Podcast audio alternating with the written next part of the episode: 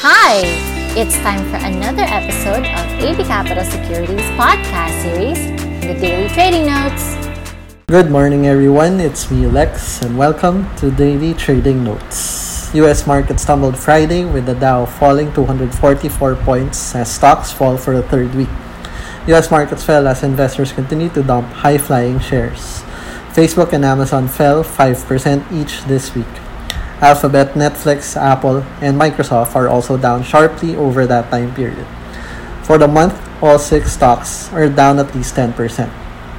Tensions between US and China dampened market sentiment after the US government said it will ban TikTok and WeChat starting Sunday. Meanwhile, in our local markets, the PSEI closed below the psychological level of 6,000 last week. We expect the market to trade sideways this week with a downward bias. The index the index is currently forming a descending triangle and may likely test the 5-7 support, while next major support is at 5-4. This week, key indicators are expected to be released such as BOP, budget balance, and the preliminary figure of US second quarter GDP, with expectations at minus 31.7%. In other news, Last Friday, the government pleased to announce certain improvement in the services of MRT 3 with the return of Sumitomo. It now operates a record high of 21 train sets, causing a significant decrease in interval time between trains.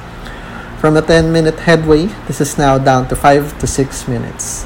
Likewise, train speeds will increase from 30 km per hour to 40 km per hour starting October 1 and will further improve to 60 km per hour by December. In comparison, average passenger train speeds in the region are the following. Bangkok, 35 km per hour. Jakarta, 35 km per hour.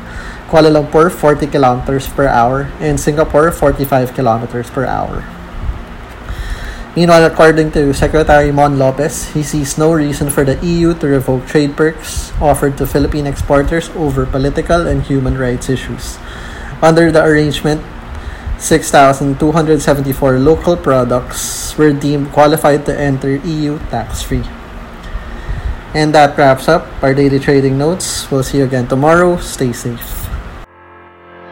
Thank you for joining us this week. Never miss an episode by clicking the follow button. Get in depth analysis reports prepared by our research team exclusively for our clients.